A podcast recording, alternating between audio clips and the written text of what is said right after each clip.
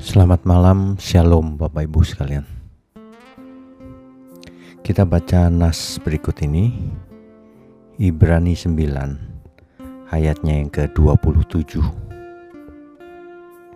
Dan sama seperti manusia ditetapkan untuk mati hanya satu kali saja dan sesudah itu dihakimi.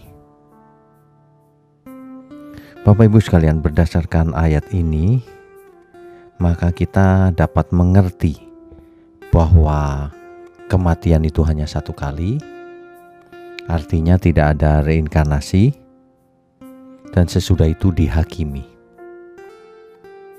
Hendaknya ini mengingatkan kita semua bahwa kelak setelah kita mati, kita akan menghadap penghakiman. Semua orang tanpa kecuali untuk mempertanggungjawabkan apa yang telah kita perbuat selama kita hidup. Jadi, bukan hanya orang yang tidak percaya, orang percaya pun harus menghadap. Maksud saya adalah orang Kristen pun harus menghadap hakim yang adil, yaitu Tuhan Yesus. Oleh sebab itu, kalau hari ini kita masih hidup, kita harus ingat, suatu hari kita pasti mati, dan setelah itu dihakimi.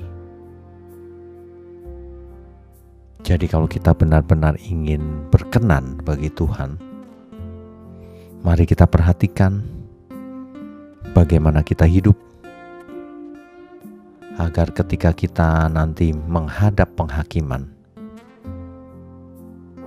kita didapatinya berkenan. Artinya, selama kita hidup, kita berbuat sesuatu yang baik saja, baik dalam pemandangan mata Tuhan, bukan hanya baik menurut manusia, dan ini pasti hukumnya. Orang yang mempertanggungjawabkan perbuatannya kalau ia baik akan berkenan di hadapan Tuhan. Kalau ia jahat akan binasa kekal. Jadi semuanya tergantung daripada respon kita selama kita hidup.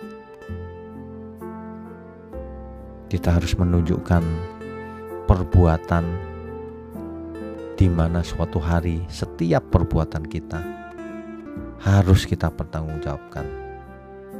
Semuanya akan dihakimi oleh Sang Hakim yang adil, yaitu Tuhan kita, Tuhan Yesus Kristus. Alangkah berbahagianya orang yang ketika menghadap penghakiman dinyatakan lulus oleh Tuhan. Bapak Ibu sekalian, mari kita bertobat lagi. Mari kita ingat suatu hari kita akan menghadap penghakiman. Oleh sebab itu jangan kita hidup suka-suka sendiri. Mari kita belajar hidup yang benar. Amin ya. Selamat malam. Selamat beristirahat. Tuhan Yesus memberkati kita semua.